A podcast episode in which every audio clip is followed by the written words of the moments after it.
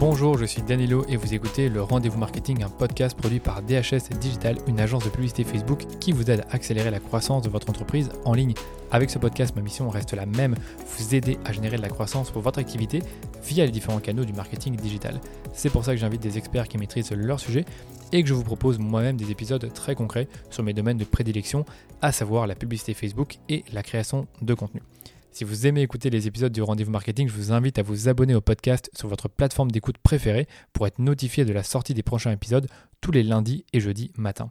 Aujourd'hui, j'ai le plaisir de recevoir Pierre-Baptiste Poncelin, aussi connu sous le nom de PB, et il est le fondateur de Copy Rockstars, une agence de copywriting et de formation en technique de vente pour copywriters et marketeurs. PB, c'est peut-être le copywriter le plus compétent que je connaisse. Et si vous vous demandez ce qu'il fait de ses journées, eh bien, je vais vous le dire. Il aide des coachs ou formateurs à mettre en place leur lancement de produit. En clair, il va développer avec eux une stratégie pour leur lancement avec différents temps forts. Et il s'occupe ensuite de la partie copywriting, donc qui est par exemple d'écrire une séquence email, écrire une page de vente, écrire des pubs et sûrement bien d'autres textes auxquels je n'ai pas pensé.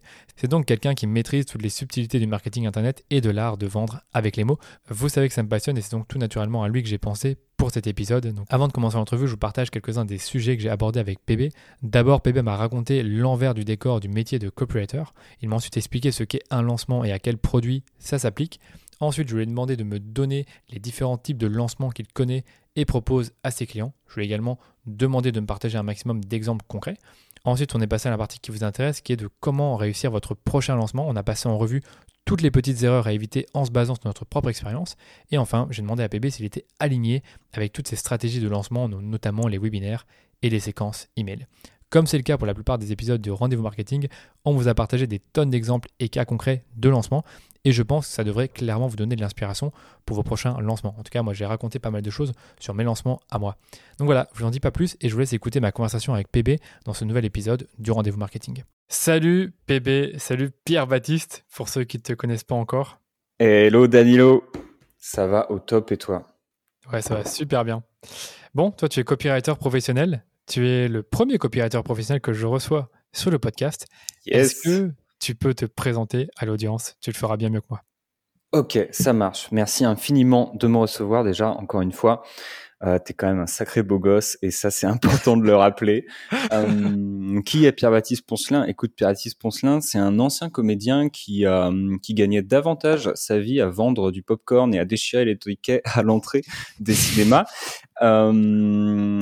Qui est euh, devenu copywriter finalement le jour où il s'est rendu compte que tout ce qu'il avait appris en, comédie, euh, dans l'art finalement de, jouer et finalement quelque part de toucher les cœurs, de capter l'attention d'une audience et euh, de l'émouvoir. Euh, lorsque j'ai réalisé donc que ces compétences pouvaient être utilisées pour faire nul autre que du marketing et de la vente, je suis devenu copywriter et je me suis lancé comme copywriter pro. D'accord. Et c'était il y a combien de temps tout ça? Tout ça, c'était il y a à peu près trois ans et demi. Ok. Est-ce que tu peux nous expliquer peut-être en quoi consiste le métier de copywriter professionnel? Tout à fait. Très bonne question. Le métier de copywriter professionnel, c'est très simple. Euh, demain ou aujourd'hui, imaginons aujourd'hui, tu as un produit à vendre. Dans mon cas, par exemple, c'est beaucoup de produits d'information et je pense qu'on aura l'occasion d'en parler. Mais ça peut être un produit euh, d'information, ça peut être euh, donc un produit d'information, c'est une formation en ligne, mais ça peut être aussi une paire de baskets, ça peut être un briquet, ça peut être, je regarde un petit peu ce que j'ai sur mon bureau, une bouteille d'eau.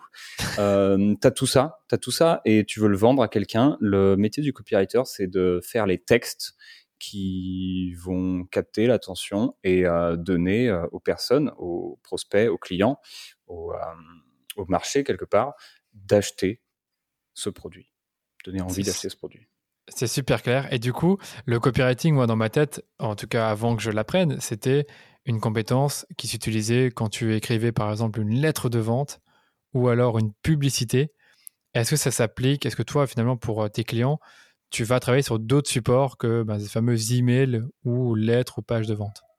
Yes, c'est vrai que hum, la grande la grande réputation du copywriting, c'est un peu le copywriting des années 50, 60, 70, où dans les journaux, soit tu avais euh, des longues pubs avec beaucoup de texte, une belle image, ou alors des très longues euh, lettres de vente qui arrivaient dans ta boîte aux lettres et, euh, waouh, putain, j'ai une lettre de vente dans ma boîte aux lettres.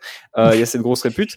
Et, et quelque part, oui, avec les clients en tant que copywriter, tu as aussi d'autres possibilités qui sont en fait tout ce qui va concerner du texte comme base pour vendre va être utilisé. Mais quand je dis du texte comme base, ça peut être aussi un texte qui va être lu ou demain tu veux faire une pub vidéo. Quelque part, le texte qui est dit, c'est un texte qui a été écrit par un copywriter en amont. Quoi. Ok, d'accord. Donc, ça, en fait, c'est finalement tout type d'écriture que tu vas utiliser pour vendre, peu importe le support. Exactement. Et par exemple, ça pourrait être un post LinkedIn, on est d'accord Quelque part, oui, si, ton, si l'intention de ton post LinkedIn, euh, c'est de vendre et pas simplement de, admettons, euh, dire que hum, tu reviens de vacances, euh, tout ce qui a une intention particulière de vente, c'est du copywriting. Ouais. D'accord. Et si tu prends par exemple une, une masterclass qui est gratuite et que tu souhaites avoir plus de personnes qui s'inscrivent à ta masterclass, tu vas donc créer une landing page qui va présenter ta masterclass, les bénéfices. Est-ce que pour, pour toi, ça, c'est du copywriting? Exactement. Ouais, vraiment tout ce qui va pousser à une euh, décision. Quelque part, c'est vrai qu'ici, c'est pas une décision d'achat, mais c'est une mmh décision d'action. Euh, c'est du copywriting. Ok, donc on est clair là-dessus. Je voulais vraiment clarifier tout ça pour, pour ceux qui nous écoutent. Donc c'est ton métier à temps plein depuis quelques années. Euh, tu fais pour quel type de, de business? Moi aujourd'hui et depuis trois ans, je le fais exclusivement pour des business euh, donc d'information, c'est-à-dire euh, des entrepreneurs qui vendent de la formation en ligne, de l'accompagnement et du coaching. Donc c'est des business d'infoproduits et par exemple tu, peux nous expliquer c'est quel type de produits qui sont vendus quand tu dis infoproduits. Je pense qu'il y en a certains qui ne savent pas exactement ce que ce sont des infoproduits. Moi je sais c'est quoi, mais je pense que ça serait intéressant de revenir dessus. Ce serait intéressant de revenir dessus. Ouais, les infoproduits, très simplement, c'est des formations en ligne. Euh, parfois, c'est même des, euh, petits e-books. Euh, ça peut être une très longue formation complète sur, je sais pas, comment lancer demain un business en ligne. Ça peut être une formation beaucoup plus courte sur comment faire des squats correctement. Et, ou alors, ça peut être un e-book, très simplement, cinq recettes pour manger mieux et se sentir mieux dans sa peau. Ok, donc, dans, des industries, finalement, j'ai l'impression que tu cites beaucoup des industries dans euh, le business, le marketing, la santé. Est-ce que c'est souvent dans ce type d'industrie que tu travailles ou est-ce qu'il y en a d'autres qui n'ont vraiment rien à voir avec ça?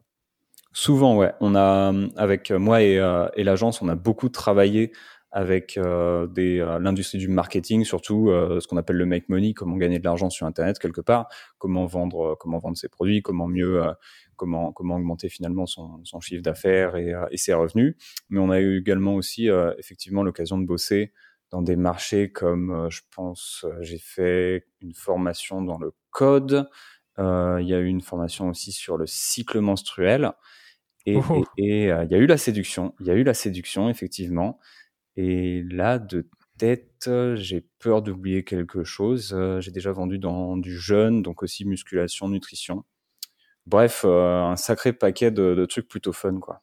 Mais c'est intéressant ce que tu dis là. Tu, tu parles de, domaine de la séduction et du cycle menstruel. Bon, déjà, la séduction, il y a un copywriter qu'on connaît bien, euh, Stan Leloup, qui a commencé là-dedans. C'est-à-dire qu'il a commencé à vendre des produits sur euh, comment séduire, comment trouver la femme de ta vie grâce à ces programmes, si j'ai bien compris. Et c'est comme ça qu'il s'est formé au copywriting. Donc, visiblement, dans ce domaine-là, la séduction, tu as plein, plein de copywriters, en tout cas plein de pages de vente. Et du coup, quand tu travailles avec ces, avec ces, sociétés-là, ces structures-là, comment tu fais à, rédiger des textes qui sont vraiment accrocheurs, qui vont vendre, en sachant que tu n'es peut-être pas un expert, ça je sais pas, en séduction ou en cycle menstruel? Alors clairement, euh, je suis pas du tout un expert en séduction, limite euh, limite plus en cycle menstruel aujourd'hui.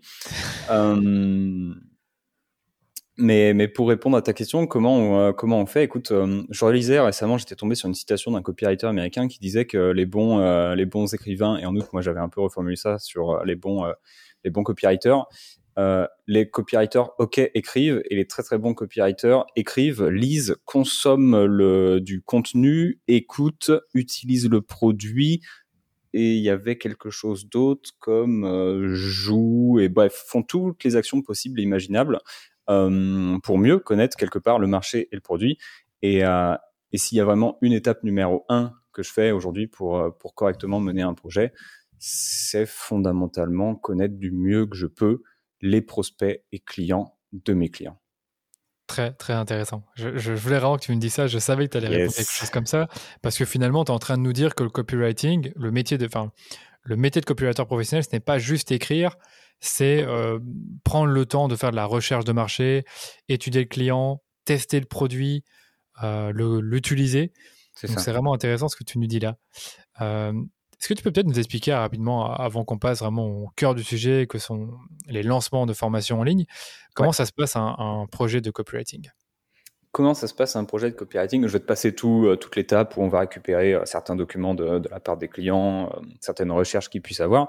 Mais en gros, la méthode très très simple, c'est d'abord de faire massivement, massivement, massivement, massivement, massivement euh, je vais le répéter quand même suffisamment un paquet de fois pour que ça rentre, euh, ça rentre bien dans la tête de toi qui nous écoute aujourd'hui. Euh, massivement de recherche sur euh, le marché, la concurrence, les clients cibles, notre client, notre produit.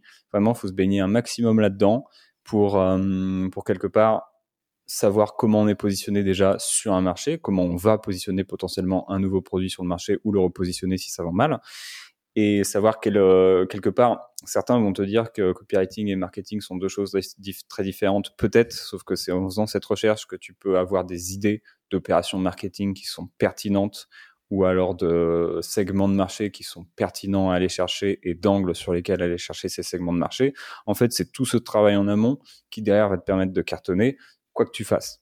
Et une fois que tu as cette recherche, que tu as bien, euh, que tu as bien digéré quelque part, tu vas pouvoir commencer l'écriture de que ce soit ta landing page, que ce soit ta page de vente, donc landing page, pardon, euh, page de capture, que ce soit ta page de vente, que ce soit des emails, que ce soit un, euh, ce qu'on peut appeler un advertorial, c'est-à-dire comment on dit, comment dire ça en français, un très long, un très long post qui enseigne et qui qui en même temps est une pub un peu déguisée, tu vois. Et euh, bref, tu vas pouvoir passer à l'écriture de toutes ces choses, éditer toutes ces choses, évidemment, en tant que copywriter, soit tu, euh, bah, ce que tu vas faire, c'est que tu vas demander des retours aux clients sur euh, la pertinence de, de, certaines choses, la véracité de certaines choses, de certaines choses que tu dis, je veux dire. Et à partir de là, bah, tu peux mettre en ligne, voir ce qui se passe, voir si euh, oui ou non ça a été une bonne, euh, t'as, as, le bon angle finalement quelque part, si oui ou non tu, tu cartonnes, si oui ou non tu fais un four. Et, euh, et là, il y a, tu peux avoir différentes écoles où c'est ok, tu te dis ça marche bien. Et par exemple sur de la formation en ligne, la plupart des personnes se prennent pas trop la tête. Ils vont dire ok, on a des bons taux de conversion, on garde ça et il n'y a plus qu'à envoyer des emails. Et, euh, et d'autres personnes vont te dire, OK, on optimise, on optimise, on optimise, ce qui est beaucoup plus viable quelque part pour euh, des, euh, des business comme des SaaS, des startups qui ont énormément parfois de, de trafic, où, où tu te dis peut-être que changer un bouton sur une page de vente, ça peut augmenter tes ventes de 2%, et peut-être qu'augmenter tes ventes de 2%, ça se, ça se traduit en 200 000 balles par an, ce qui est quand même pas rien. Et, à ce moment-là, bah, tu rentres dans une phase de, de test et d'itération pour, pour améliorer la copie. Quoi. D'accord. Et ça, c'est un truc que tu fais aussi pour tes clients quand c'est du travail sur euh, du long terme et que c'est pas juste une mission, euh, on va dire one shot pour un lancement? C'est quelque chose qu'on a qu'on a proposé par le passé. Aujourd'hui, on se rend compte que hum, sur de la formation en ligne, ça peut être pertinent si vraiment la, première version ne vend pas. On n'a jamais vraiment eu une expérience où, euh, où un produit vendait pas du tout. Maintenant, hum, on n'a pas trouvé derrière finalement sur notre marché avec nos clients meilleure solution que juste faire plus d'offres ou, euh, ou montrer notre offre à plus de personnes. Ok, d'accord, très clair. Donc du coup, dans le projet de copywriting, tu as, tu as dénoté plusieurs phases. Une phase massive, massive, massive, massive, massive de recherche. Oui, exactement. Puis après, euh, d'écriture. Puis après, je suppose, de, de, de tu as parlé rapidement d'édition, donc le fait de, euh, de, corriger, voir si tout est OK, etc., si c'est bien structuré. Puis après, d'analyse après lancement et ensuite d'optimisation. Donc une sorte de boucle en quelque sorte. Et euh, finalement, dans ces cinq étapes, euh, la recherche, ça représente plus ou moins combien de temps, enfin de pourcentage de ton, du temps que tu vas allouer sur un projet? Est-ce que c'est 10%, 20%, 50% Alors ça va dépendre de, de, où tu prends un projet. Si par exemple je découvre un marché, je découvre un client, euh, ça peut potentiellement prendre entre 60 et, 70% euh, de mon temps. Si c'est un marché que je connais déjà, un client avec lequel je bosse beaucoup déjà depuis un moment et qu'on lance un nouveau projet, ça peut prendre euh, là quelque part plus 30 à 50% de mon temps. Ok, c'est clair. Donc ça peut vraiment prendre la moitié du temps finalement dans un projet de copywriting, c'est le fait de connaître l'audience et de faire des recherches. Impressionnant. C'est ça, exactement. Bon, écoute, dernière petite question avant de, passer au cœur du sujet. Hum, tu parlais de, d'agence de, copywriting, où je sais que tu as été aussi consultant, en tout cas indépendant, freelance, on va dire. Comment tu as trouvé des clients pour ton activité au départ? Et maintenant, comment tu en trouves?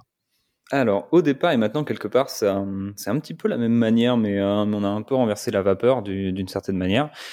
Au départ, quand je me suis lancé, ça a été très très simple. J'allais voir les gens. Euh, je m'étais dit, OK, avec qui j'ai envie de bosser, avec qui euh, je pourrais éventuellement, euh, à qui je pourrais éventuellement apporter de la valeur grâce à mes compétences. J'avais identifié des personnes, parfois au bout de ma rue, littéralement, mais attention parce que il euh, y a certaines personnes, ils se disent ouais trop bien, je vais faire du copywriting pour ma boulangerie.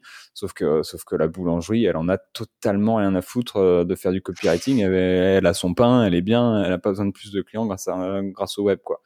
Dans mon cadre, c'était une personne qui avait euh, une salle de sport et qui avait montré sur les réseaux son envie de se développer justement en ligne. Et là, ça devenait pertinent.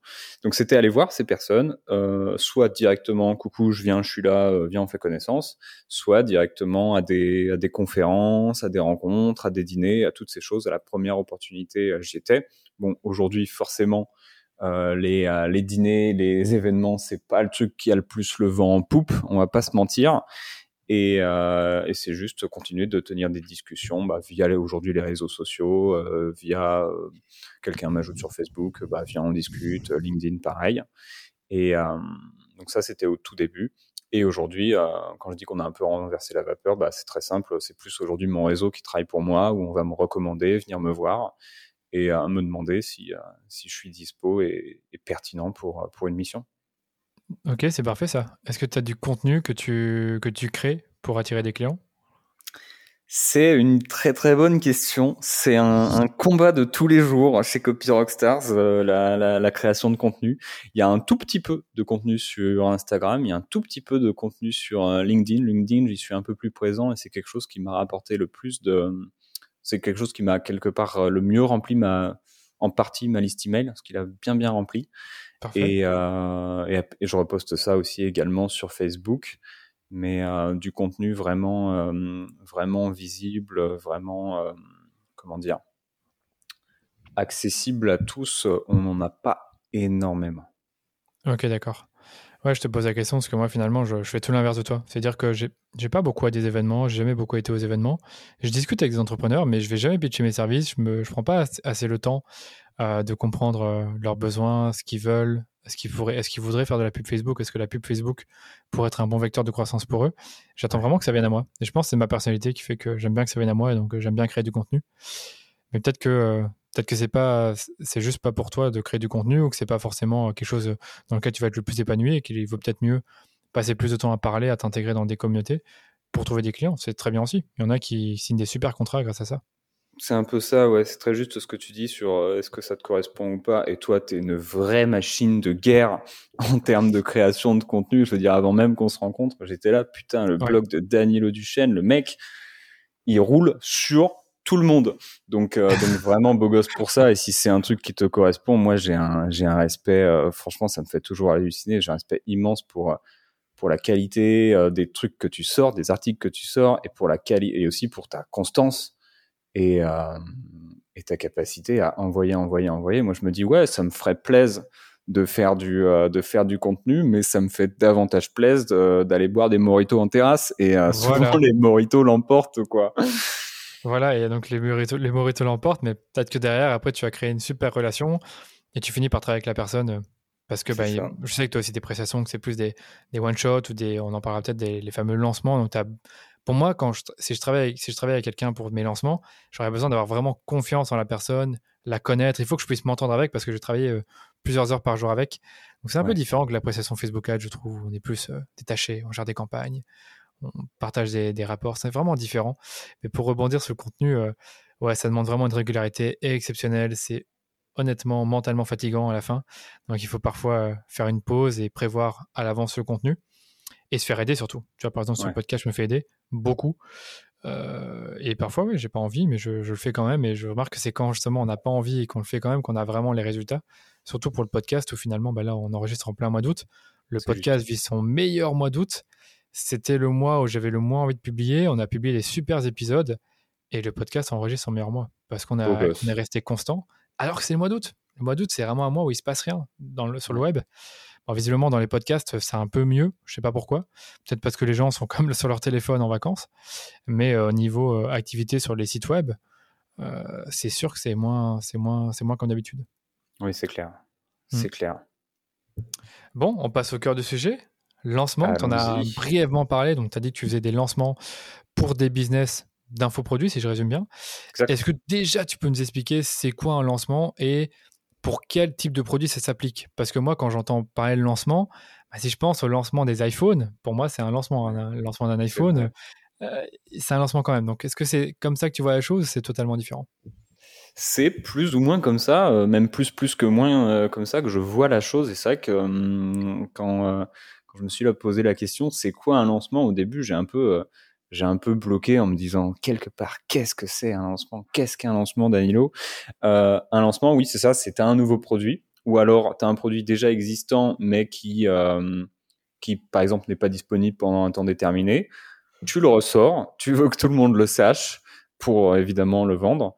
Euh, ça s'appelle un lancement. Tu vois, Apple fait des lancements tous les ans. Quelque part, ils ont euh, ils ont leur webinaire entre guillemets euh, webinaire. c'est c'est leur présentation de leurs produits qui arrive euh, soit au mois de septembre tous les ans, un petit peu. Il y en a des petits qui se présentent au printemps euh, de temps en temps. Boum, euh, voilà, voilà nos super résultats, voilà ce qui s'est passé, c'est top. Et talala, voici le tout nouveau produit et voici pourquoi il faut l'acheter. Et quelque part, sur tous les marchés, un lancement c'est la même chose, c'est juste la manière dont ça se dont ça se cristallise dans le réel, dont ça se dont ça existe, qui, qui peut différer. Voilà, et ça se présente comment justement un lancement pour toi, que ce soit dans l'infoproduit ou dans l'e-commerce ou euh, dans ce que tu veux. Généralement, ça se présente comment une stratégie de lancement? Ok, globalement, il y a autant de, types de lancements qu'il y a de produits, mais j'exagère quand même un tout petit peu la chose puisqu'on a fini par en, en, identifier à peu près 3-4 que je communique euh, avec nos clients qui nous permettent de nous repérer. Mais en gros, l'idée d'un lancement, c'est très simple.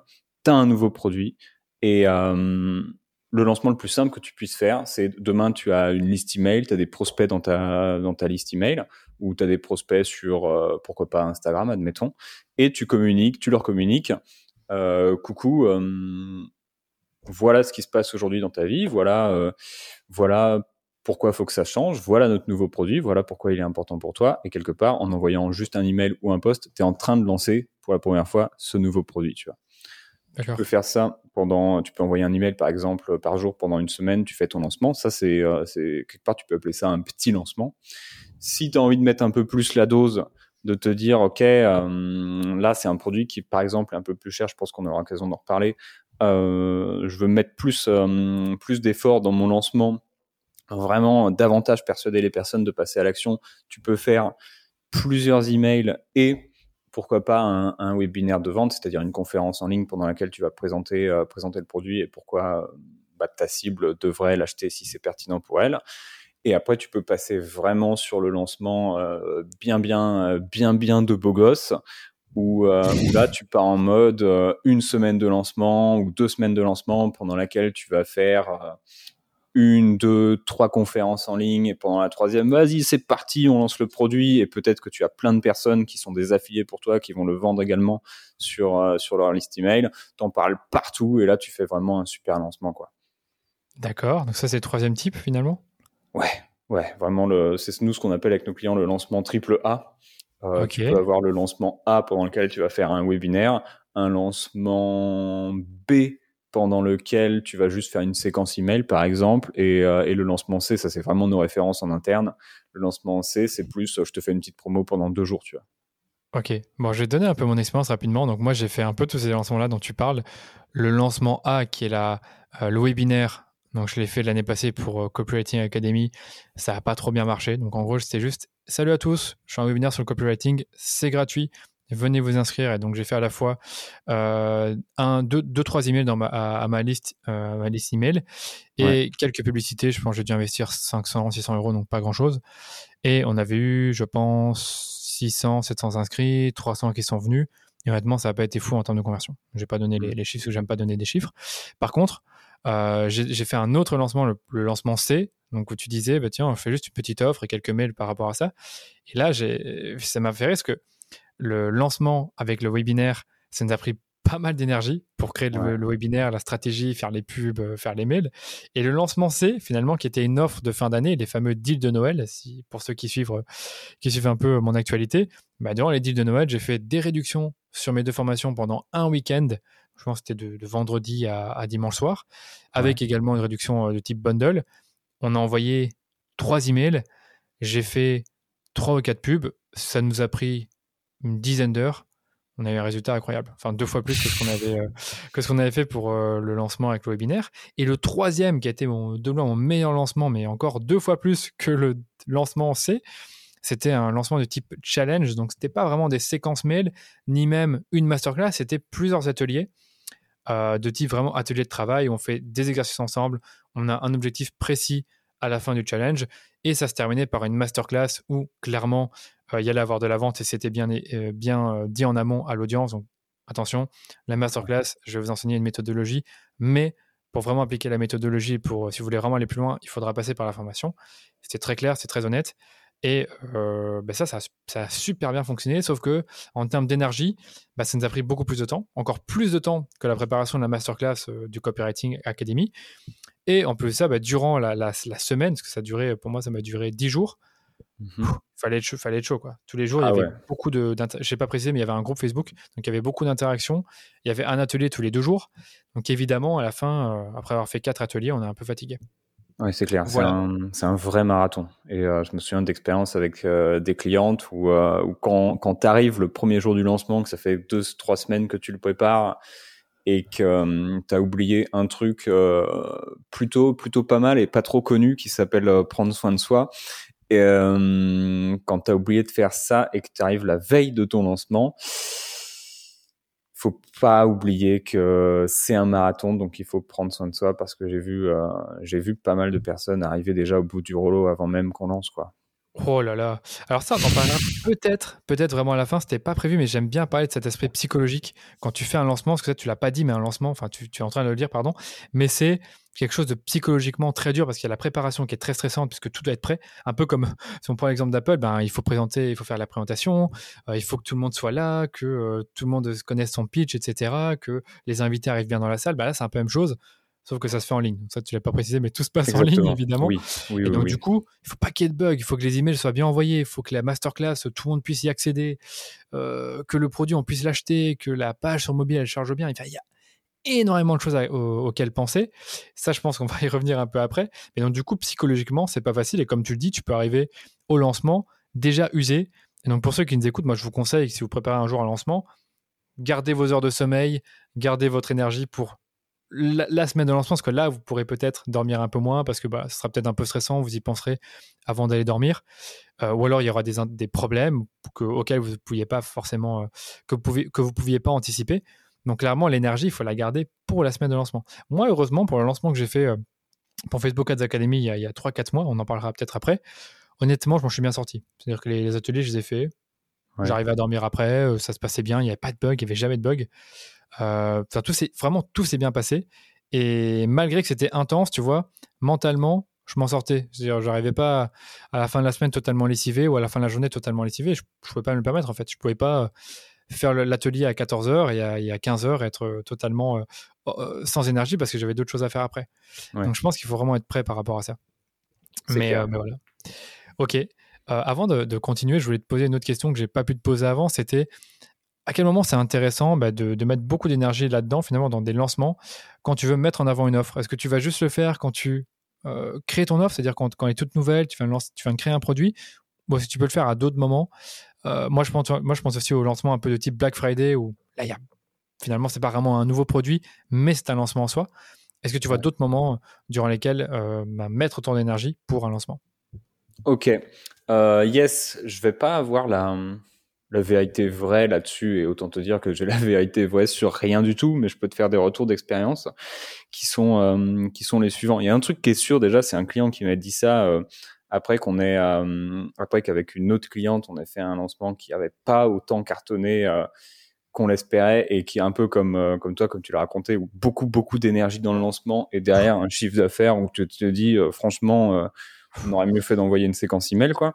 Ouais, c'est Et, ça. euh, et en fait, là, le, cette remarque qu'il m'avait fait, c'est euh, faut faire attention de pas euh, chasser une mouche avec un bazooka, quoi. Et c'était totalement ce qu'on a fait. Et, euh, et on est complètement passé à côté de, de ça en mode ouais, on va faire des trucs de fou parce que c'était fun et qu'on s'amusait. Mais on a fini un peu rincé et, et c'était une, une belle idée de merde. Et, mais on apprend, ça c'est chouette. Et c'est aussi justement maintenant quelque chose qui m'a qui m'a fait changer un peu le, process dans la manière dont on fait les choses. Par exemple, sur un nouveau produit, euh, ce que je vais plus faire aujourd'hui euh, avec les personnes avec qui je travaille, c'est ok, le premier lancement, on fait un beau lancement, mais on fait un lancement chill, tu vois. On s'arrache pas non plus la tronche. C'est la première fois qu'on lance le produit, donc on peut même lancer une version euh, peut-être pas finale du, du produit, faire ce qu'on peut appeler euh, quelque part, faut mieux l'appeler comme ça en interne une bêta, tu vois. Ok, on lance, on fait rentrer du monde, c'est chouette, on envoie des emails, on envoie des emails, mais on euh, on va pas tenter euh, tenter le diable en, en se disant tiens vas-y c'est la première fois que, que tu cours euh, 3 km à pied et que tu fais un Burning Man euh, non pas du tout pas un Burning Man comme on appelle ça déjà euh, un une espèce de marathon où tu as 40 000 épreuves Euh, bref j'ai perdu le mot bref tu, te dis euh, je, tu te tapes pas un marathon de, de 12 km pour ton premier marathon et quand tu fais un lancement, c'est un peu pareil. Tu commences par faire un kilomètre, donc tu fais un petit lancement, tu vois si ça mord ou pas. Comme ça, au moins, si ton offre elle est à côté de la plaque, tu le sais tout de suite et tu t'es pas tué pour pour le faire. Ensuite. La, la deuxième variable euh, qu'on prend en compte quelque part, c'est aussi le prix où euh, tu vas pas te dire euh, je vais faire un lancement avec quatre masterclass pour un produit à moins de 100 euros c'est euh, un peu absurde de t'envoyer ouais. 3, 4, 5, 6, 7, 8 emails, t'es bien quoi. Euh, quand tu commences à toucher entre 500 et 1000 euros, ça peut devenir pertinent de faire une, de faire une masterclass, de faire un webinaire. Mais euh, je vois des gens qui, euh, qui s'en sortent, s'en sortent sans. C'est possible qu'ils qu puissent faire mieux euh, s'il faisait ça, euh, s'il faisait ça sans, euh, s'il faisait ça pardon avec un, un, webinaire ou une masterclass. Sur du trafic froid, ici c'est pertinent aussi parce que comme ça tu, tu vas passer une heure avec ces personnes et là le trafic froid c'est du trafic qui te connaît pas et là tu te dis ok je suis entre 500 et 1000 mais ils me connaissent pas donc c'est pertinent de faire effectivement euh, une, un webinaire, une masterclass. Okay. Et après quand tu commences à tacler plus de plus de 1000, 2000 euros, effectivement, ça devient intéressant de faire euh, des super lancements où tu vas avoir plusieurs ateliers, plusieurs conférences. Et euh, mais malgré ça, j'ai quand même vu des personnes faire euh, en mode ah non cette année, franchement, j'ai la flemme. Je fais un lancement chillax, j'envoie juste des emails pendant 10 jours. Certes, okay. ça va pas autant performer que le lancement précédent, mais ça a eu des résultats. En gros, c'est se dire aussi quels enjeux je veux donner à mon lancement, est-ce que euh, j'ai envie de tout donner, est-ce que je suis bien avec euh, peut-être 30% de résultats en moins, mais ça me va sur, euh, sur, mon, sur ma vie perso derrière, tu vois. D'accord. Si je, si je dois vraiment résumer la réponse, en gros, par rapport au moment où c'est intéressant, c'est quand tu lances une nouvelle offre. Donc au début, tu vas le faire un lancement calme, chill, parce ouais. que bon, euh, tu viens de le lancer, t'as pas forcément, tu sais pas forcément ce que ça va donner, donc autant déjà faire un petit test et puis si ça donne vraiment bien, tu vas à fond. On n'est pas Apple, hein, on n'est pas une société qui fait des milliards, c'est un peu différent que lancer un iPhone, donc euh, oubliez un peu la, la, l'exemple, le, la comparaison avec Apple. Et tu disais aussi, ça dépend aussi du prix. Donc ça c'est intéressant ce que tu as dit là, c'est que en effet c'est un produit qui coûte 100 euros, tu vas pas préparer euh, un lancement sur trois mois avec 10 masterclass parce que ça vaut pas le coup. Là autant plutôt passer par des séquences mail ou peut-être euh, générer du trafic euh, vers une newsletter ou faire des publicités très spécifiques en retargeting et vendre le produit à, qui coûte 100 euros. Par contre, quand ça coûte plus cher, là, il faut un peu plus se préparer. Tu as parlé ça. de la barre des 500 euros, des 1000 euros, des 2000 euros. Donc, euh, ouais. je suppose que si tu fais un produit à moins de 500 euros, tu peux encore t'en sortir avec des séquences mail. Par contre, quand ça commence à dépasser les 500 euros, c'est un peu plus dur. Je peux parler d'expérience, mes formations, elles coûtent 500 euros. Quand j'ai fait des séquences mail, ça a marché en mode, euh, comment dire, euh, lancement de produit. Donc, c'est la première fois que le produit existe Là, j'ai fait que des séquences mail, mais à chaque fois ouais. que j'ai mis à jour le produit ou que j'ai rajouté des choses, etc., euh, j'ai quand même fait une petite masterclass ou un, ou un webinaire, pardon, pour, pour vendre l'offre. Et après, tout, tout ça, bien sûr, a été suivi par des séquences mail. -hmm. Yes. Ah, et par contre, quand ça coûte plus 1000 euros, là, il faut y aller, quoi. Il faut quand même faire. Euh, ouais, c'est pas mal d'y aller. Si tu, si tu veux un maximum de, si tu veux un maximum de résultats, euh, faut y aller quelque part. C'est aussi euh, quand sur un produit à plus de 1000 euros, euh, si tu as un bon produit qui est devant la bonne audience, euh, plus tu vas mettre d'énergie dans ton lancement, plus tu mets de chance aussi de ton côté de euh, d'avoir des résultats. Et là, tu vas chasser plus un, un alligator au bazooka et au moins easy l'alligator, quoi. non, c'est vraiment ça. Je suis d'accord avec toi parce que moi, je ne me vois pas trop vendre un produit à 1000 euros juste avec des emails. Il y en a qui y arrivent. Et je pense, c'est que plus tu es crédible, plus c'est facile. Imagine, tu es euh, le meilleur marketeur de France. Tu es, connu comme étant le meilleur marketeur de France. Évidemment qu'en envoyant quelques mails, tu vas vendre parce que tu es le meilleur marketeur de France. Si tu es celui qui n'est pas le plus connu, on ne te connaît pas très bien, bah là, il faudra peut-être un peu plus se montrer, créer de la, créer de la crédibilité. Est-ce que toi, justement, quand tu travailles avec tes clients, en fonction un peu de leur notoriété, tu vas adapter ta stratégie de lancement c'est une bonne remarque. C'est une très très bonne remarque. C'est euh, quelque part c'est une variable qui, qui, est prise en compte, mais il y a tellement d'autres variables qu'elle est euh, au même niveau que les autres en un sens. Maintenant, si c'est quelqu'un qui a déjà une énorme notoriété, par exemple dans le marketing, techniquement, il n'a pas besoin de moi. Et euh, si c'est plus une personne ou ça se prend en compte, mais aujourd'hui je le considère pas comme quelque chose de, de game changer.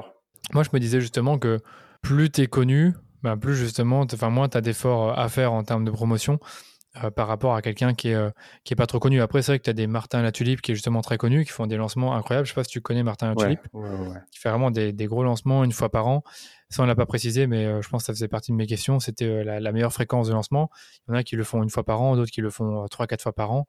Mhm. il est vrai que si, encore une fois, je reprends la métaphore d'Apple, si Apple fait un lancement tous les trois mois pour euh, pour son iPhone ou quoi, bah, ça perd un peu de sa, de sa saveur, on va dire, puisque bah, tu sais que dans trois mois, ils vont en reparler, ils vont peut-être refaire une offre, ce qui n'arrive pas en fait. C'est ça. Donc, euh, ouais. C'est juste. Et c'est vrai que sur la notoriété, euh, j'ajouterais une, une, toute petite nuance quand même, où bah, demain, si Apple sort, je sais pas s'ils se mettent à sortir un truc qui serait pas pertinent, des pots de jardin. Il y a des gens qui vont acheter les pots de jardin Apple, mais c'est vraiment les super fans. Et euh, il y a le potentiel que ça fasse un four, mais bon, Apple, ça fait rarement des fours à proprement parler. Maintenant, si une personne ultra connue sur un marché, admettons, euh, je suis influenceur fitness, euh, je te vends normalement des programmes pour perdre du poids, et tout à coup, du jour au lendemain, je te vends un programme pour apprendre à coder. Euh, T'auras beau être la personne la plus connue du monde, ton audience, elle va pas comprendre et elle va pas acheter. Évidemment, oui, évidemment, oui, c'est ça. Ça, c'est toujours une difficulté. C'est vrai qu'il y a beaucoup de marketeurs qui vont pivoter un tout petit peu, qui vont changer un peu de sujet, où ils vont avoir beaucoup de mal à, à, vendre. C'est sûr et certain. J'ai pas d'exemple en tête, mais parfois, il y a toujours un risque quand tu lances un nouveau produit qui est pas forcément celui que les gens attendaient. Ça peut faire un bid malgré que tu sois très connu. C'est ça. Et j'ai envie qu'on revienne sur un peu. J'ai envie qu'on revienne sur les différents types de lancements et euh, comment dire, comment les organiser, comment les structurer, parce que bon, pour ceux qui nous écoutent, ok, ils ont compris qu'il y avait différents types de lancements. Par contre, ils n'imaginent pas finalement toutes les étapes euh, à suivre pour préparer ce type de lancement-là. Donc, si par exemple on prend le lancement vraiment, on va dire facile, où juste tu prépares une séquence email, à part la séquence email, tu dois faire quoi? À part faire des emails, est-ce que tu dois faire euh, de la publicité pour attirer du trafic? Euh, Est-ce que tu dois faire, tu dois préparer d'autres choses dans la page de vente, des timers, des trucs comme ça? Dis-nous en plus. Hmm, ça, ça va vraiment dépendre du, du, projet quelque part. Ce qui est sûr, c'est que s'il n'y a pas de page de vente, il va falloir qu'on fasse au moins une petite page de vente, euh, ne serait-ce qu'une page produit pour bien présenter le produit euh, si c'est un tout premier lancement. Okay. Et, euh, et, effectivement, une, une, séquence email avec. Si le client trouve pertinent de, par exemple, faire du retargeting ou, du, ou des pubs plus générales, ça, euh, c'est vraiment à sa discrétion. Moi, je peux faire des retours. Par contre, euh, ma, ma, compétence et ma connaissance en termes de pub euh, s'arrête à peu près à un mètre au-dessus du niveau de la mer. C'est-à-dire que c'est pas ouf. Et euh, mais si je regarde vraiment le projet, on va voir toutes ces recherches, on va déterminer les travaux à faire, donc email, page de vente. Après, pour tout ce qui va être timer, toutes ces choses-là, c'est des trucs qui, d'expérience, effectivement, convertissent mieux. Maintenant, au-delà de, au-delà de bah, préparer euh, la stratégie des, des, arguments que tu dois dire à ton avatar, à, ton, à ta cible pour qu'elle passe à l'action et écrire les emails. Euh, comme ça, là, euh, c'est la première chose qui, qui, me vient le plus quelque part, mais il y a toujours ce travail en amont de se dire, OK, euh, qu'est-ce qu'on doit leur dire, dans quel ordre idéalement on va leur dire, parce que à quoi ressemble aussi le business du client? Si c'est un client qui fait de l'email quotidien et qui lance toutes les semaines un nouveau produit, techniquement, on va pas, on va pas se fouler pour euh, pour faire une euh, séquence email ultra pensée de tiens, on va le faire passer par là, par là, par là. On va juste cartonner la tronche euh, de la de la liste. Si c'est un client qui fait ça une fois par semestre, admettons, là, ça peut être plus intéressant de voir dans quel ordre, idéalement, on va mettre les emails en ayant quand même totalement conscience que rares sont les personnes qui liront absolument tous les emails et encore plus dans l'ordre. C'est ça, c'est quand tu prépares une séquence, tu ne fais pas n'importe comment, il y a vraiment un ordre. Justement, on peut peut-être en parler rapidement. Souvent, une séquence mail, ça va ressembler à quoi? Moi, j'ai toujours mon idée en tête avec, tu sais, euh, euh, l'introduction, on va dire pourquoi je fais ce que je fais, pourquoi j'ai créé ce produit. Puis mmh après, peut-être un tout petit peu de contenu. Euh, enfin, moi, j'aime bien faire. En fait, je sais pas comment expliquer, mais j'aime bien euh, ne pas dévoiler tout de suite, créer de l'anticipation et ensuite dévoiler. Donc, admettons que lundi, premier mail, c'est teasing. Deuxième jour, c'est sais pas du contenu plus encore un peu de teasing. Et troisième jour, c'est le lancement officiel. Et après, ben, là, on a des emails qui sont plus centrés sur le, produit, sur un bénéfice en particulier, sur une objection, avoir les fameuses foires questions. C'est quoi un peu les types d'emails que tu vas ajouter dans ta séquence généralement? Alors, dans la séquence, sur, euh, sur ce type de lancement vraiment où on lance euh, où le client lance rarement parce qu'il a assez peu de assez peu de produits ou qu'il a juste euh, prévu de lancer un programme un petit peu phare quelque part tous les tous les trimestres ou tous les semestres. On va penser un petit peu la méthode bah, comme toi où on va se dire d'abord on va créer de l'anticipation et on va bien teaser la chose en en allant tacler déjà ce qui se passe dans la tête de notre prospect. Donc, OK, dans quelle situation il va être Quel est l'email le plus pertinent de lui envoyer Et quels sont, quelque part, euh, sur un, deux, trois, quatre emails, les croyances qu'on peut reformuler, les informations qu'on peut lui donner pour euh, lui donner confiance dans sa capacité à changer la situation de merde dans laquelle il est. Euh, on va commencer par là. Après, on peut faire un magnifique reveal des familles de voilà ce qu'il faut que tu fasses pour vraiment, admettons, bah, résoudre ta problématique. Et voilà le programme euh, qui est prévu juste pour ça. Alors je donne tout ça en sachant qu'il euh, n'y a pas de... C'est un exemple euh, pertinent de séquence email qui, qui est bien, sur lequel s'appuyer. Est-ce que c'est la meilleure du monde? Absolument pas. Encore une fois, tout dépend de la stratégie, tout dépend du business de client et, et de toutes ces, de toutes ces données-là. Mais une fois que, hum, si je reprends, une fois que tu as envoyé cet email où tu parles du programme, quelque part, tu peux dans tes emails traiter des objections. Euh, continuer de, hum, comment dire, tu traites une objection, deux objections. Souvent, il va y avoir des objections de temps, d'argent. Tu peux traiter ça en un email. Euh, redonner encore une fois un petit shot à la personne de, de pouvoir. Quand je dis un shot de pouvoir, c'est euh, montrer sa capacité à réussir avec ton produit maintenant, tu vois. Donc ça va être simple en fait euh, pour elle de réussir avec ton produit pourquoi pas balancer une petite histoire, euh, pas piquer des hannetons euh, d'un client qui a précédé, qui a eu des bons résultats. Bam, je te raconte l'histoire de Marjorie qui a fait X, Y, Z. Et franchement, Marjorie, euh, elle est pas, je veux dire, c'est pas une déesse venue de, je ne sais quelle galaxie. C'est un être humain comme toi, donc tu peux toi aussi réussir. c'est ensuite, qu'est-ce qu'on met? La FAQ. Parfois, on en fait mais euh, c'est quand même un email très lourd qui est pas hyper digeste. Et, euh, et un truc qu'on va plus aller chercher, c'est ensuite, moi, de plus en plus aussi, je me laisse de l'air en me disant, OK, on va recevoir des messages de, de clients, de clientes, de prospects, de prospects, et voir, euh, et voir de là s'il y a de nouvelles choses à dire dans des emails pour faire sauter encore, euh, pour faire sauter encore des blocages pourquoi pas raconter, euh, nous ce qu'on aime bien faire, c'est le dernier jour du lancement, comme on envoie beaucoup d'emails. Si je te prends un exemple euh, sur, euh, sur le dernier lancement qu'on a fait, je crois qu'on a envoyé plus de 35 emails en l'espace de 10 jours, ce qui est pas mal. tout le monde n'a pas reçu les 35 emails, mais, mais pour ceux qui ont suivi le lancement jusqu'au bout, c'est une belle dose. Et dernier jour, par exemple, on va faire un email complètement what the fuck, démarrer la journée par ça, en mode OK, euh, tiens, aujourd'hui, je te raconte une histoire que tu vas connecter derrière à ton produit, mais qui vraiment apporte de l'air dans, ton lancement, en mode, euh, vas-y, euh, on est en train de lancer, mais là, viens, on discute un peu, on se raconte des blagues, on passe un bon moment, c'est cool. puis un email euh, où vraiment on dit à la personne écoute là c'est un peu le moment quelque part de vendre ta décision de prendre ta décision et en fait si j'ai fait le lapsus vendre c'est parce que dans cet email tu vends pas ton produit mais tu vends la décision de la personne tu vends la prise de décision en mode ok euh, je veux pas que tu achètes nécessairement, je veux juste que tu décides ou non d'acheter. Parce qu'en fait, c'est ça qui tue les ventes. C'est la procrastination et c'est le fait de, des personnes de pas prendre de décision. Elle prend cette décision, c'est oui, c'est non. Et après, tu as un petit, euh, euh, fermeture des portes des familles, tout simplement. Super intéressant. Super intéressant, il y a pas mal de mails maintenant que tu, m'as vraiment euh, scotché avec tous les mails que, que tu envoies.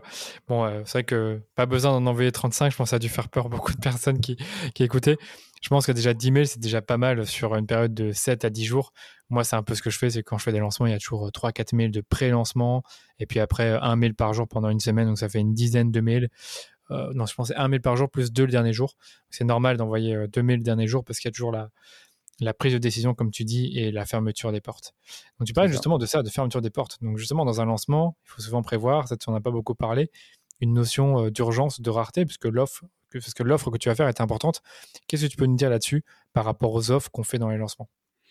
Alors, ce que je peux te dire là-dessus, c'est que hum, en 2021, on en a quand même euh, usé et abusé de l'urgence, et euh, les personnes sont de moins, bah, elles sont toujours réceptives à ça, mais elles sont de moins en moins réceptif positivement pour certaines à ça en disant vas-y il nous fait il nous fait une fausse euh, une fausse urgence. Donc déjà la première chose c'est qu'il faut l'urgence faut que l'urgence soit vraie. C'est-à-dire que si tu fermes les portes en disant ouais c'est la dernière fois que je te propose et que tu les rouvres deux semaines après en disant oh vas-y en fait on rouvre un tout petit peu pour les retardataires euh, c'est pas très respectueux de tes clients et, euh, et de tes clientes quelque part. En effet. Euh, donc l'urgence comme un peu comme les, les, les différents leviers psychologiques d'action, ça marche, c'est clair. Est-ce que ça marche, euh, ça marche bien? Oui, toujours. Que ce soit une urgence dont ferme les portes, que ce soit une urgence de OK cette fois-ci j'augmente le prix, ou que ce soit une urgence de tiens en ce moment il y a une promo spéciale, euh, ça marchera toujours beaucoup mieux que, que pas d'urgence. Oui. Et euh, parce qu'en fait, non seulement tes prospects, ils ont besoin d'avoir de bonnes raisons d'acheter c'est important, que ce soit pertinent pour eux d'acheter, mais ils ont besoin d'avoir de bonnes raisons d'acheter maintenant, en fait, et pas dans, euh, et pas dans six mois. Et l'urgence, c'est un des moyens, effectivement, d'acheter maintenant et pas dans six mois. Et c'est effectivement, tu peux dire, bon, on va ouvrir les portes sur telle semaine, ou alors euh, jusqu'à tel jour, ça va être tel tarif et après, ça va augmenter. Ou encore, euh, ok, là, promo spéciale, telle réduction jusqu'à tel jour. Quoi. Ok. Il faut souvent justifier l'urgence. Moi, c'est un truc que j'aime bien dire, c'est voilà, il y a, cette notion d'urgence parce que, et là tu donnes une raison spécifique. Moi par exemple, si je dis je fais euh, une promotion spéciale sur ma formation, bah, je le fais juste que euh, dimanche soir parce que c'est l'anniversaire de la formation, elle a été mise à jour. Par contre, je ne peux pas faire un thérapie euh, toute l'année. quoi. C'est pour ceux qui sont vraiment motivés de l'apprendre maintenant et de se faire accompagner maintenant. mais c'est pas toute l'année que je vais rendre la formation à, un prix 20-30% moins cher. C'est ça. Et quelque part, quelque part aussi, il y a beaucoup de personnes, ça, ça, ça se fait de moins en moins quand même, mais beaucoup de personnes qui vont ouvrir et fermer les portes d'un programme, genre à l'année ou sur six mois. Et ça, euh, ça, plus j'y pense et plus j'en discute euh, autour de moi, plus je me rends compte que les ouvertures et fermetures des portes, certes, c'est bien euh, pour créer de l'urgence. C'est pertinent si par exemple tu fais des classes ou tu fais des, des, groupes de personnes qui vont avancer ensemble dans le programme. Par exemple, ok, pendant trois mois je vous accompagne, bam, tout le monde va à la même vitesse. Maintenant, si c'est un programme complètement euh, dématérialisé, complètement décorrélé de ton temps, que tu peux suivre à ta vitesse comme tu veux, faire une fausse urgence de j'ouvre ça euh, tous les six mois quelque part, c'est pas trop pertinent pour ton prospect. Et en plus, toi, tu vas pas mal euh, perdre d'argent ou laisser d'argent sur la table pour la simple bonne raison qu'une personne, elle a un problème. Si elle te découvre et qu'elle découvre ton programme avec les portes fermées au moment où son problème doit être résolu absolument, bah son problème, elle va aller le résoudre chez quelqu'un d'autre, quoi.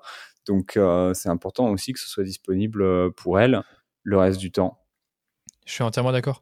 J'ai reçu euh, deux personnes qui ont fait des lancements sur le podcast. Donc, il y a Charlotte Apieto et Aline de BeBoost. Et je pense qu'elles deux me parlaient du fait qu'elles font un lancement une ou deux fois par an. Donc, je pense que Charlotte, c'est pour le programme euh, side project. Euh, voilà, c'est de, tu as travaillé avec elle, donc tu sais, c'est deux ou trois fois par an. Mais là, dans ce cas-là, est-ce que tu, trouves ça sensé comme stratégie de dire, bon, ce programme-là, il est open deux fois par an parce que on a des groupes de travail et pendant trois mois, on vous accompagne à lancer votre side project?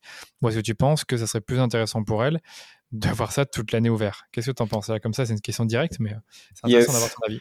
Hum, pour Charlotte, effectivement, on a bossé ensemble et, euh, on, a eu l'occasion d'en discuter. Elle, elle a très à cœur de vraiment faire en sorte que, hum, que le programme soit, bah, soit suivi quelque part par, euh, par ses clients. Et donc, elle tient effectivement à faire cette ouverture, cette fermeture euh, deux fois. En ce moment, on est sur deux fois par an, où euh, effectivement tout le monde démarre en même temps, tout le monde a les mêmes problématiques en même temps, et comme il y a un pôle coaching derrière, c'est euh, c'est beaucoup plus simple pour tout le monde et comme ça comme tu as une communauté les personnes tiens je suis au même endroit que toi ok on échange.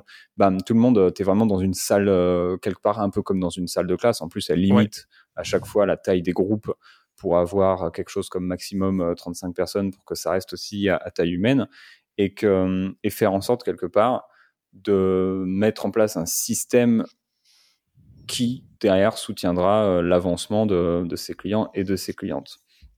Maintenant, moi, en tant que gars qui, qui, qui veut vendre, j'ai euh, j'ai forcément poussé l'idée de dire tu peux proposer un side project, euh, un side project sans sans l'accompagnement, sans les classes, en mode voilà, tu le laisses ouvert euh, tout le temps.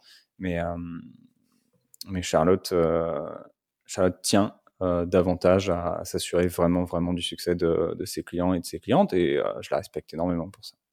D'accord. Et donc, du coup, finalement, c'est ce que tu as dit est très, intéressant, c'est que si tu as un type de produit, bon là, on, revient sur les produits de formation où tu as de l'accompagnement, faire un lancement une ou deux fois par an, c'est intéressant si tu veux t'assurer de pouvoir suivre tes membres, tes clients, tes, euh, j'allais dire élèves, je suis pas sûr que c'est le bon terme, euh, dans, leur, dans leur réussite. Parce que c'est vrai que si tu fais un lancement euh, tous les mois, enfin pas un lancement tous les mois, c'est que tu fais un lancement tous les, tous les six mois, mais que le reste du temps, le produit est disponible à la vente, peut-être à un prix plus élevé, et tu en as qui débarquent en plein milieu, c'est pas facile pour eux, ou alors il faut reprendre un mentor spécifique pour juste cette personne-là. Donc je pense qu'en termes d'organisation, c'est pas facile.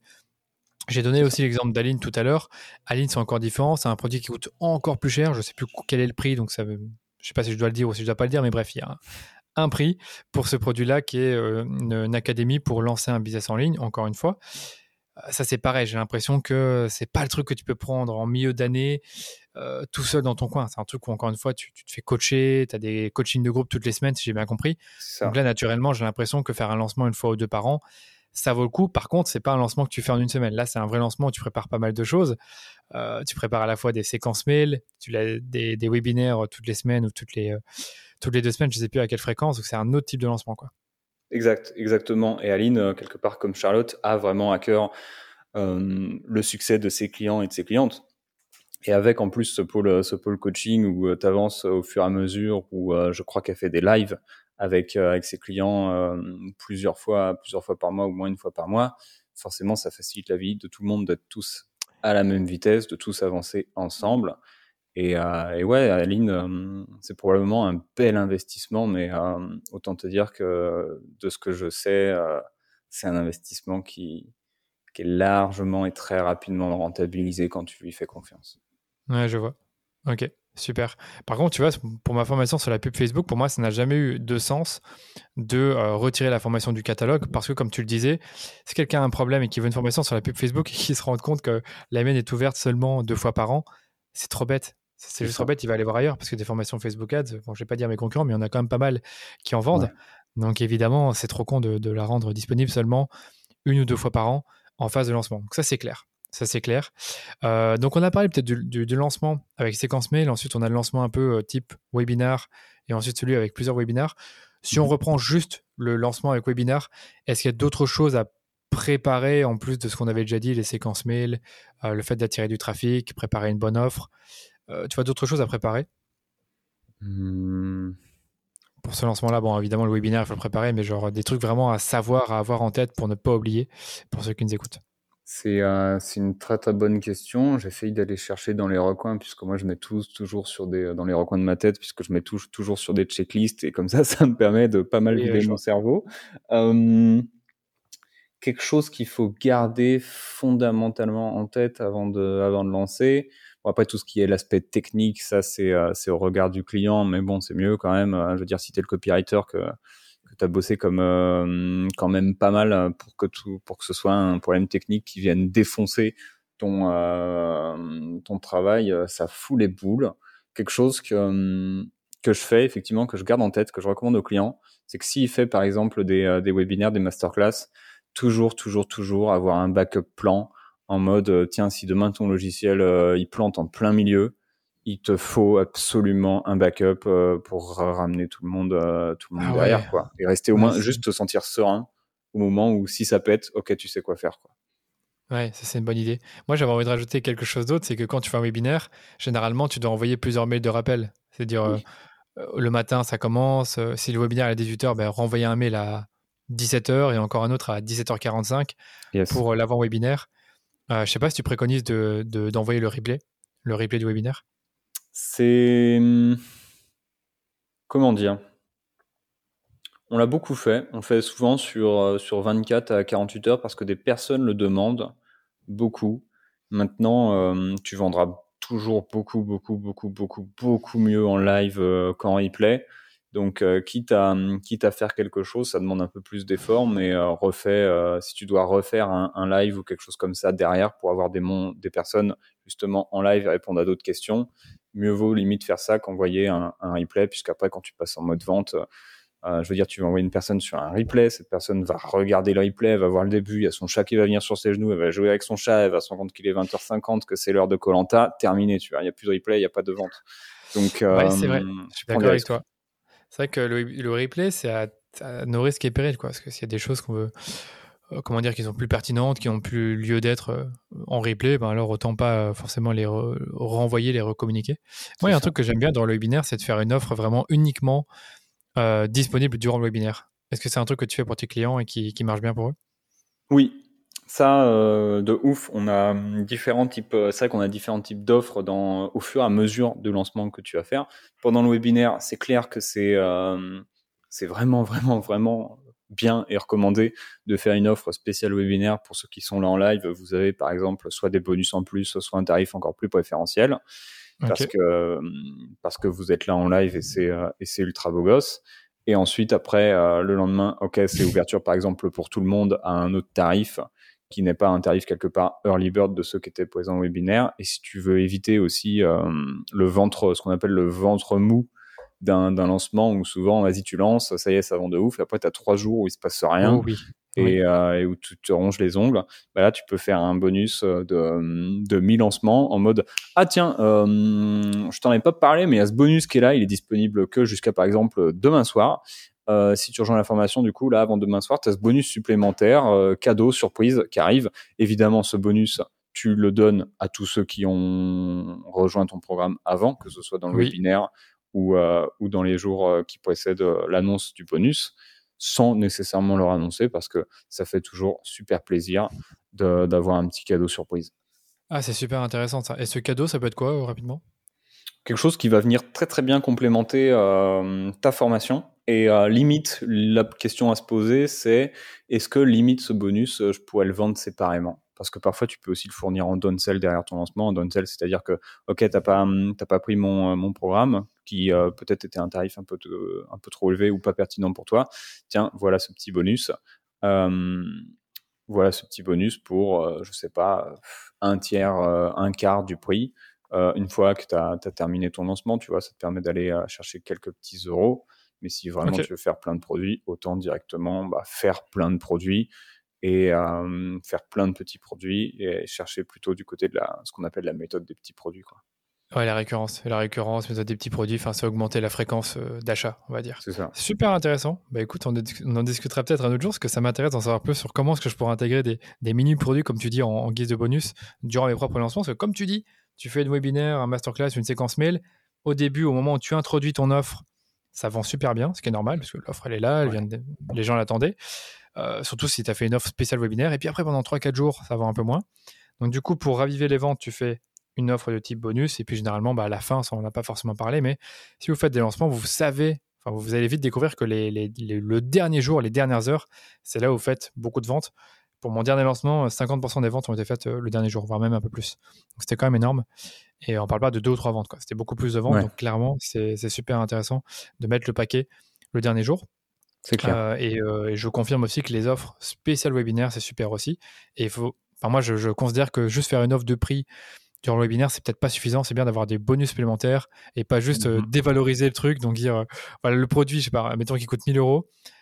En période de lancement, il coûte 750. Et si tu dis, bon, durant le webinaire, ça coûte seulement 400 euros, 500 euros, c'est un peu dommage que tu élimines toute ta marge. bon, même si avec les, produits euh, digitaux, euh, c'est peut-être pas le sujet, mais les marges sont plus élevées, quand même, je trouve c'est un peu dommage de faire passer le produit de 1000 à 500 durant juste une heure ou deux euh, pendant le webinaire. Après, peut-être que ça marche bien, mais on dévalorise quand même beaucoup le produit et ça, c'est un peu dommage. Ouais, faire un 1500, c'est un peu. Ouais, j'ai pris un exemple avec ça. Un peu violent, ouais. un peu violent et. Un peu beaucoup je me suis fait une remarque aussi. Il y a peut-être des personnes qui nous écoutent qui sont en train de se dire Attends, mais, déjà, ok, webinaire et tout, c'est cool, mais déjà, envoyer 7 emails comme ça sur une semaine, mais euh, vous êtes fous. Euh, c'est quelque chose qu'on m'a déjà beaucoup dit. Quand, quand peut-être que tout à l'heure, même quand j'ai dégainé 35 euh, emails en 10 jours, il y a quelqu'un qui a, qui a, qui a cassé son plafond là, donc il va falloir vite vite appeler appeler quelqu'un pour réparer le plafond.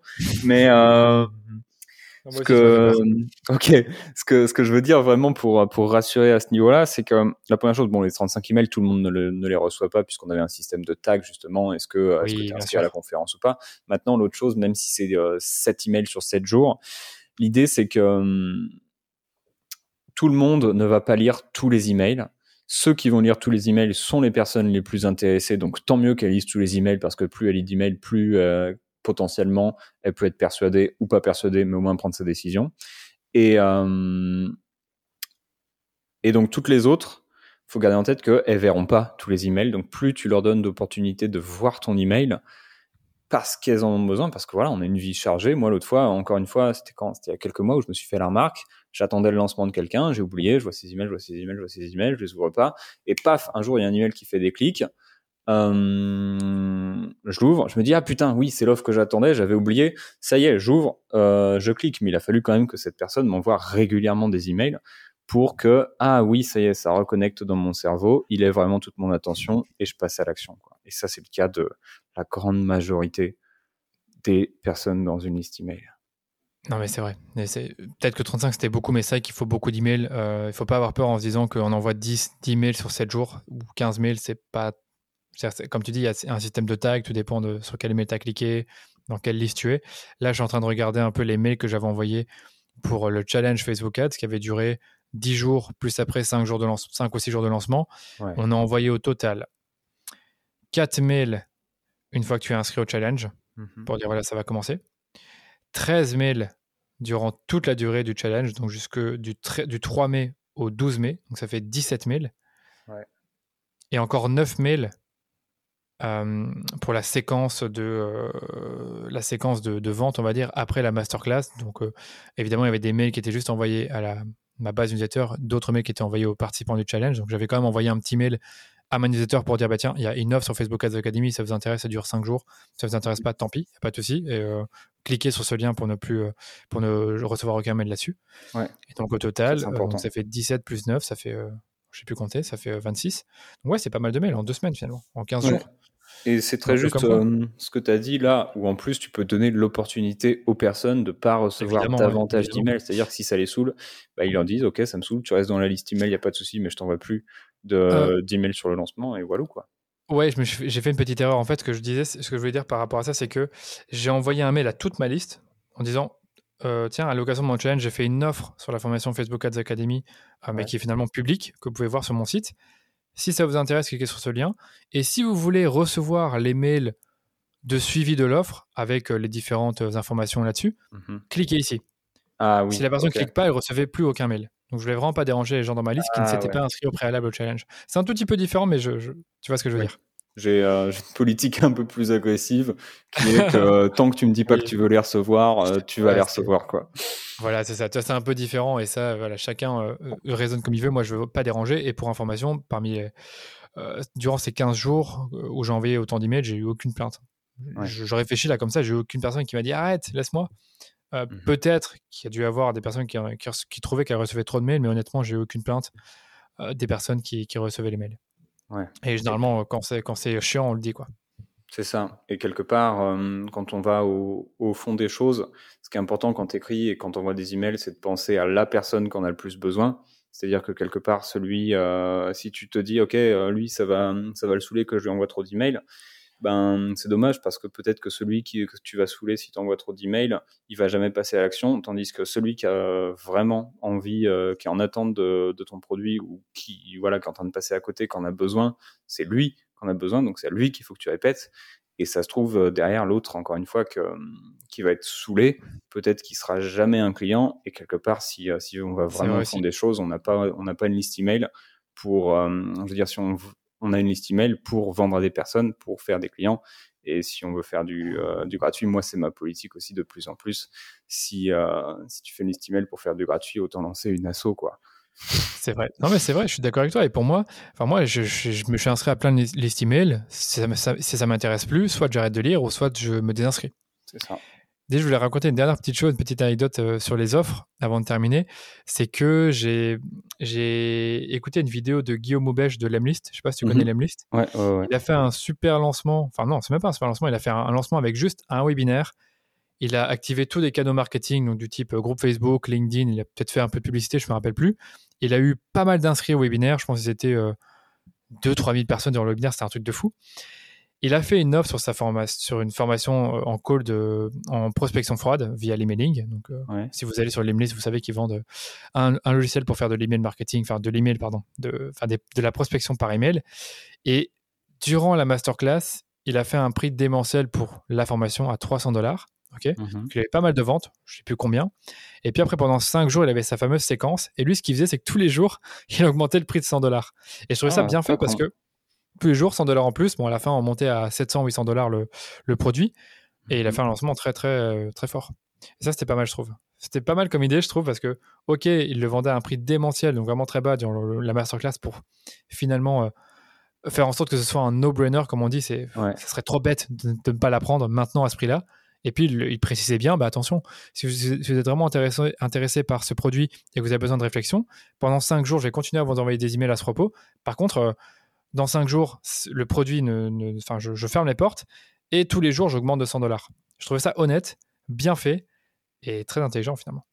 C'est pas con. C'est pas con du tout, ouais. Je voulais quand même le rajouter parce que c'est intéressant de le partager. Et j'ai une dernière question pour toi, et c'est justement en lien avec les stratégies de lancement, les fameuses masterclass en live dont on a déjà parlé. Est-ce que toi, tu es aligné avec tout ça? Parce que moi, sincèrement, je j'aime pas faire j'aime pas faire ça c'est à dire que je l'ai fait une fois pour euh, ma formation copywriting j'ai mhm. pas aimé dire que c'était un truc gratuit et après soudainement après 45 minutes dans la masterclass dire oh finalement j'ai quelque chose à vendre moi j'aime pas tu vois ce ce petit mensonge qu'on fait, ou en tout cas cette vérité qu'on nommait, qu'on va omettre dès le départ. Je préfère être honnête maintenant et dire voilà, je fais un challenge.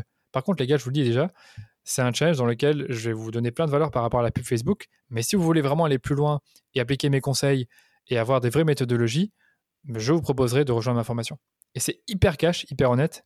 Mais mmh. encore une fois, j'ai pas, pas trouvé mieux comme, comme stratégie pour être à l'aise avec ce type de lancement-là et pour euh, être honnête dès le départ. Je suis complètement aligné avec toi là-dessus. C'est vrai qu'on avait l'occasion d'en parler.